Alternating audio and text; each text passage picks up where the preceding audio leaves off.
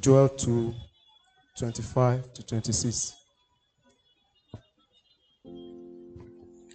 Joel 2 25 to 26.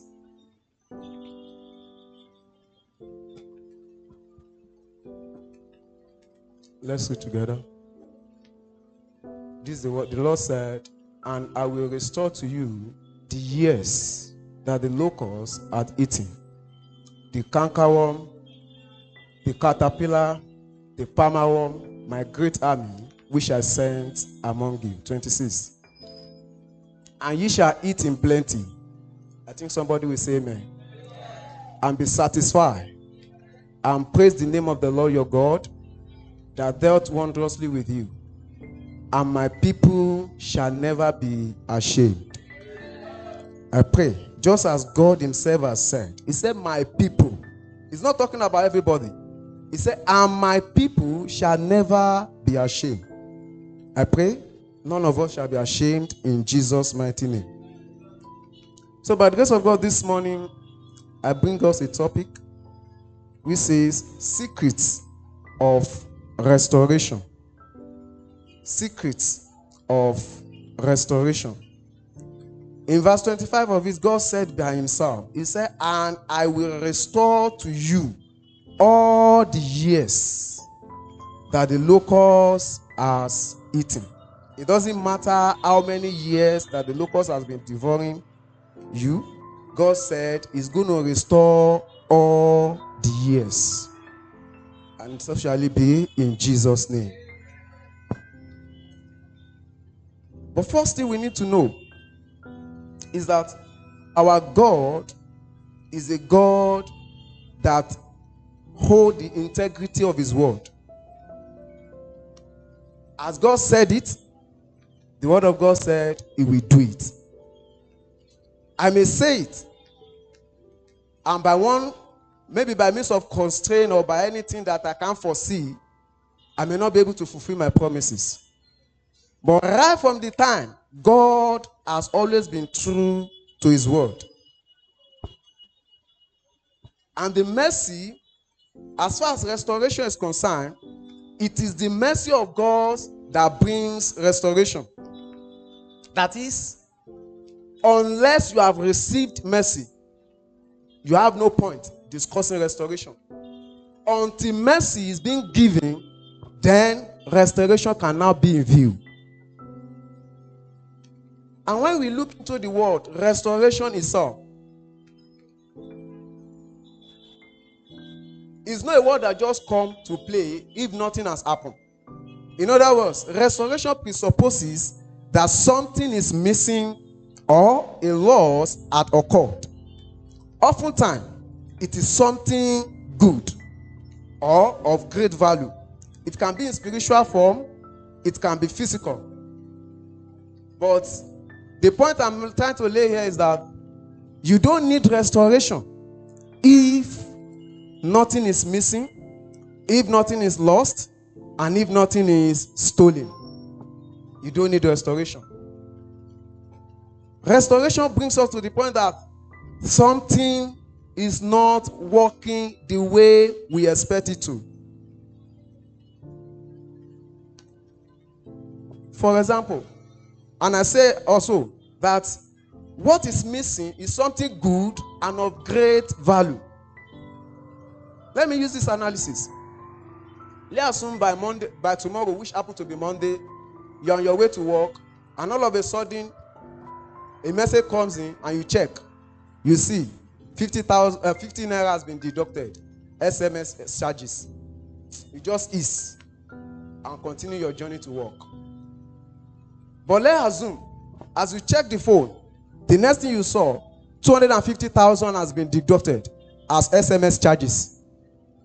I know instantly your journey has been destabilized.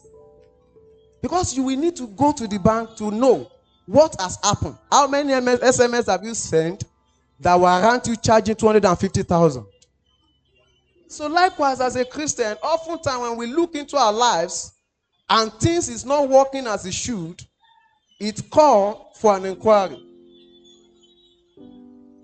It calls for an inquiry. Another point I would like to raise is that restoration, that is what is restoration is all. I said, it is me, it means replacing back that which is taken, lost, or stolen to its rightful position, either voluntarily or by force superior than the one that took it. For example, if you happen to be in a school, and let me use secondary school for an example. Somebody you are in GS and somebody in SS, take your belonging, maybe your textbook. You have the right. If you ask the person, please, can you give me my book? And the person refused to re- return it voluntarily. You have the right to go to your class teacher to report. And if she inter- he or she intervene and is not yet no answer is given, you go to the principal. By the end of it, a superior authority will intervene and your lost be restored. But one thing we also need to know as a child, oh, sorry, and to back that up, the scripture says in the book of John 10, verse 10, Jesus said, The thief cometh not except to steal, to kill, and to destroy. But I have come that they might have life and have it more abundantly. What Jesus is saying there is that whatever the devil has stolen, whatever he has stolen, whatever he has destroyed, I have come to restore it back. Not only to restore it, but to add addition more abundantly. And it is my prayer. Whatever that has been stolen in our lives, whatever that is lost, or whatever that is missing, the Lord Himself will restore and add addition in Jesus' name. But we must know, just as the opening uh, Bible passage for the opening service of this morning said, I will lift up my eyes unto the hills. From whence cometh my help? My help cometh from the Lord that makes the heavens and the earth. In other words, divine restoration can only come from God. It doesn't matter. You don't use physical force to solve physical problem. Divine restoration can only comes from God. Why? Because it is only God who have the way to do to reverse the irreversible. It is only God who can reverse the irreversible. And the good thing of this of it is that if we can only allow God, He reverse it in such a way that you will never notice there's a loss before. I take the case of Lazarus, for example.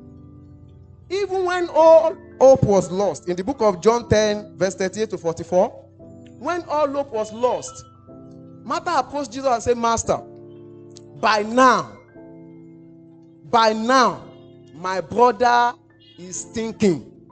There's no point. Just let him be. In the resurrection, I believe he will rise. Then a higher and superior force step in. With just a statement, Lazarus, come forth. His life that has already been taken was restored. And as a result of that, he became a public figure. Because when you read further that book of John 11 or, or 12 and thereabout, the Bible says people began to come so that they will see Lazarus who had been risen. Attention even shift from Jesus to Lazarus for the meantime. In other words, when God restore all your losses, you become a center of attraction. That's what the children of Israel was saying. In the book of Psalm 126, verse 1.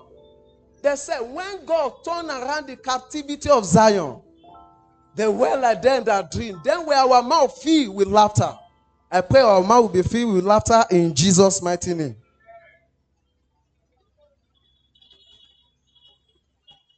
But one of the irony I've seen in the body of Christ is this. Oftentimes, when you see a man or someone passing through one tough time in life, we are always judgmental. We attribute it to sin. You will hear for that man to have been passing through that tough time is a sinner. No, brethren. oftentimes, it might not be as a result of your sin. You might not even have idea of what is going on. And how do I know? Let's read the book of Job 2, verse 3. Job 2, verse 3. Job 2, verse 3. Let's see what God said. The Bible says, And the Lord said to Satan, As thou consider my servant Job, that there's none like him in the earth, a perfect and an upright man, one who fears God and eschew evil. And still he holdeth fast his integrity, although thou movest me against him to destroy him without cause. It doesn't mean at times we may be passing through challenges of life without even being the, that we sin. You may not sin. If then it may be, God may have boasted about his ability that he has deposited in you.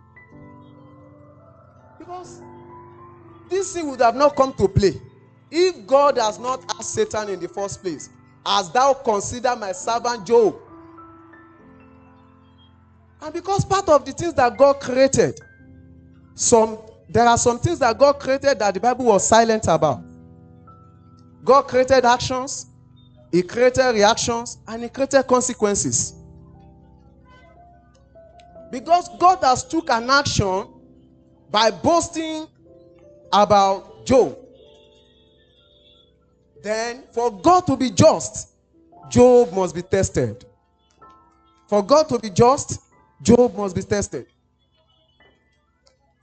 It then means that somebody in right standing can still need restoration. You might be faithful, you might be just, and yet things might not still work as you want it to.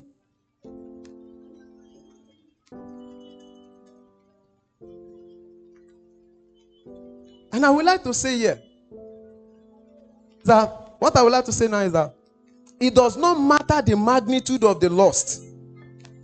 As we see in the life of Job, in a single day, just one day, all he has labored for all his life was wiped off. All. Nothing remained. The only thing that was remaining is that God said, but spare his life. Everything was wiped off. His wealth, his health, his children, everything, his prosperity wiped off. But there's something I pick in the life of Job there is that no matter the magnitude of the loss, if you have not lose your joy and your faith, and the spirit of God has not departed from your life, you have not lose anything. I say again, it doesn't matter the magnitude of the loss you have experienced. If you have not lose your joy, if you have not lose your faith, and if the Spirit of God is intact in your life, brethren, you have not lose anything. And why do I say so? The word of God says, The joy of the Lord is our strength. That the devil see you, that's why you don't have money in your purse, that's why you are broke, that's why you don't even have good, uh, food to eat, you don't have clothes to wear, and yet you are still bursting in the Lord. He drives Satan crazy. It is in this joy of the Lord that we derive our strength. And why I say if you have not even lose your faith is because it is with your faith. The Bible says you can quench the fiery darts of the wicked one. You need your faith to win. And why I put that if you have not lose the spirit of God is that nobody ever dares to harass a prince that carry gods in him. Nobody, I've never heard, even from the Bible days, nobody ever dares to harass a prince that carry God in him and goes scot free. You don't try it. Let's open the book of jo- uh, Judges 15, 14 to 15. Judges 15, 14 to 15. Technical. Judges 15, 14 to 15. He says, And when he came unto Lehi, the Philistines shouted against him, that is Samson. And the Spirit of God came mightily upon him. And the cord that was upon his hand became as flax that was burnt with fire. And his band was loose from off his hand. 15. And he found a new jawbone of an ass and put forth his hand and took it and slew a thousand therewith. He does not need a pump action. Samson did not require for a pump action. When the Spirit of God is with you, anything you take becomes a weapon of war. Anything. And we can also see that in the life of uh, David.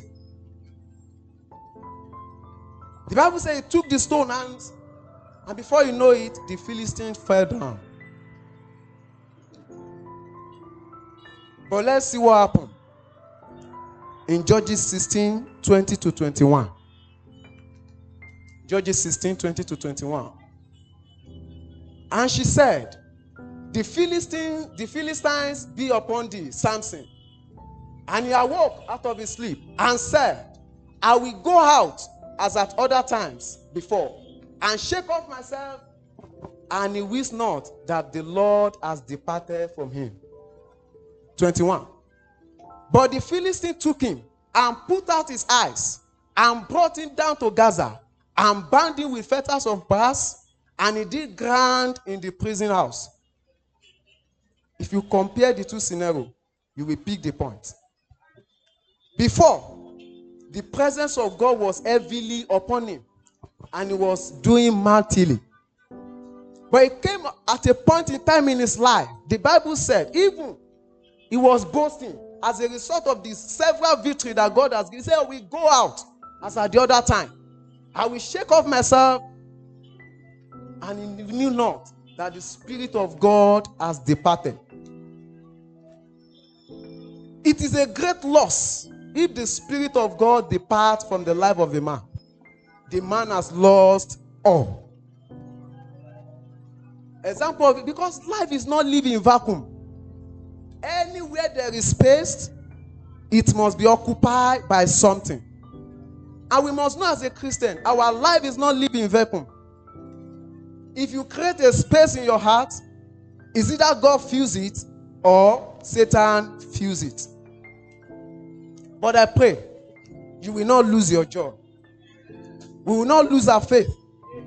And the Spirit of God will not depart from us.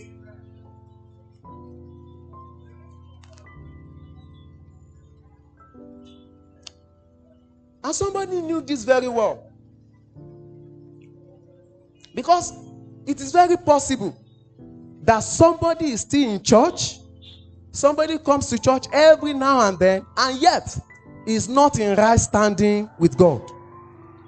That you are in church does not mean you are in Christ. But being in Christ is what means the difference, not being in church. If you like, don't come to church. But just ensure you are in Christ.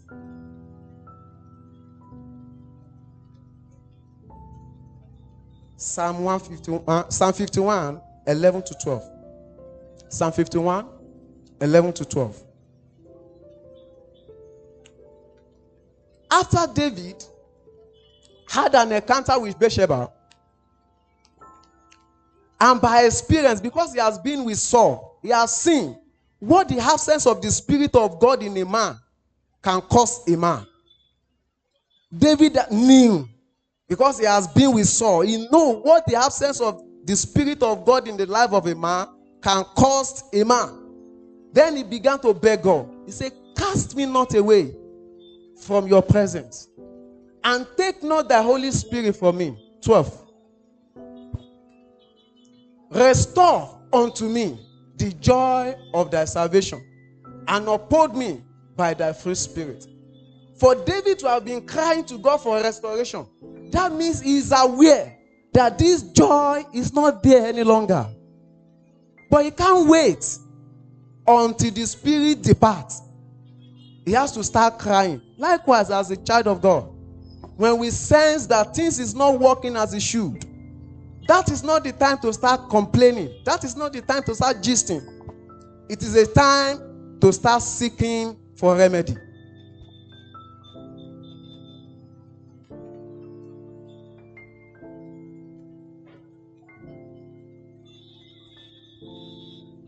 And the good thing is this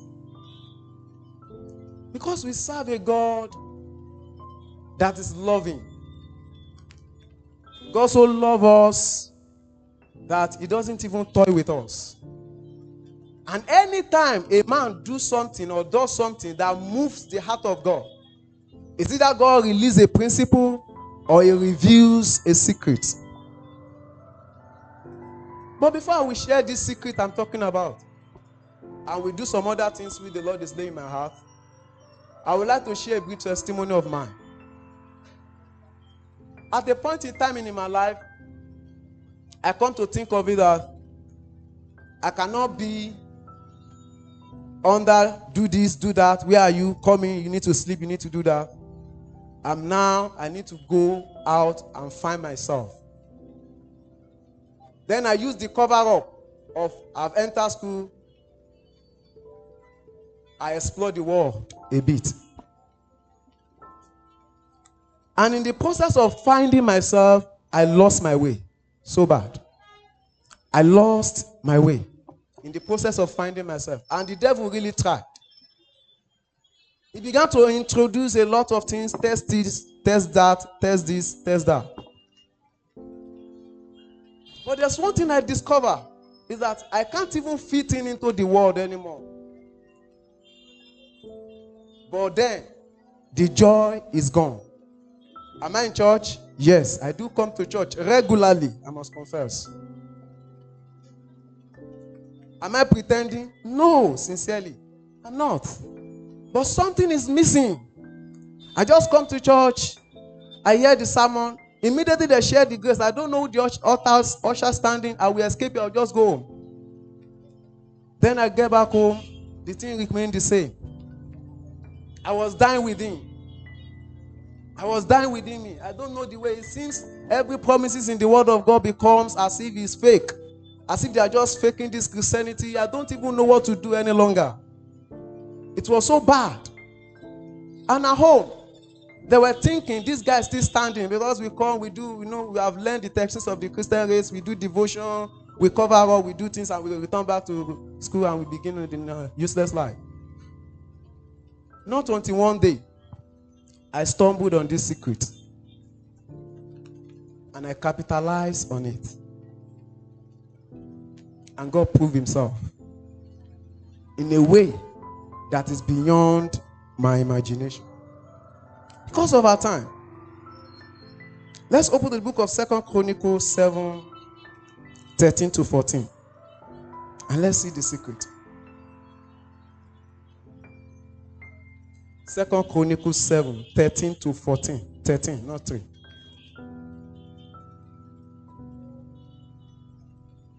After David has built the temple, he has offered sacrifices unto the Lord, and God appeared to him, say, I have accepted all what you have done.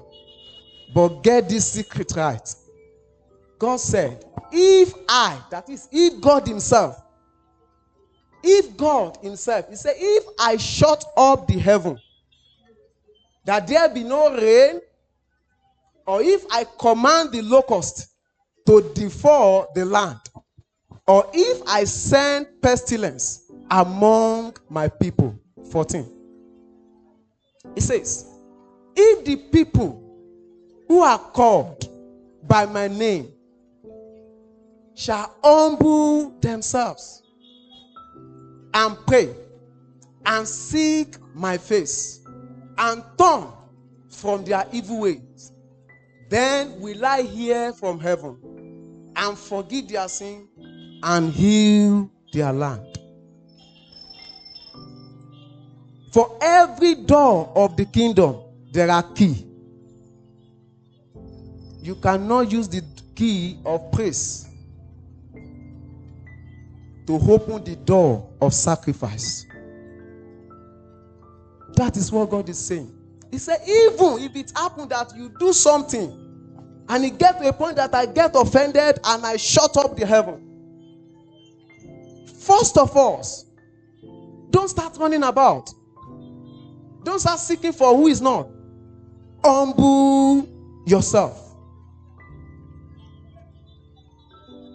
A lot of us cannot say, I'm sorry. And the word sorry goes a long way. A story that was pathetic in the scripture is the story of a priest, Eli. Despite how far he has walked with God, and God him by and revealed a secret to Samuel. And Samuel relates everything to Eli. And Eli said, Well, he's God. Let him do what he likes. Instead of going on his knee and say, Lord, I'm sorry. And we see the end of the whole story. So, when I discovered this secret, people think I'm humble. Sincerely speaking, I'm proud. But I know that if I continue in my pride, it, there's a probability for my parents to bury me. Then I bring down myself. I begin to ask for His mercy. But the good news is, the Lord did not only restore, He elevates. And that will bring me to the conclusion of my testimony. When I began to pray and asking for mercy, all of a sudden, around last year, November to be precise, I was just walking. I wasn't, I'm not praying, I was just walking, busy. And the thought just coming in my heart. Next year, I'm going to restore you. Next year, I'm going to restore you. I share with my people in Sunday school. I used to say, one spirit tells me. All of a sudden, the Spirit of God tells me, I am not one spirit. I'm Holy Spirit. He said, there's going to be a restoration. And lo and behold, this year, I was just sitting here. Pastor Yinka called me and tell me something. My prayer was not, Father, I want to become, uh, I want to join minister. No, no, no, no. My prayer was just that this joy that your word said is in your presence. I want to experience this joy. Please, God, restore this joy. And he relates some, some things to me. And lo and behold, the Lord did it.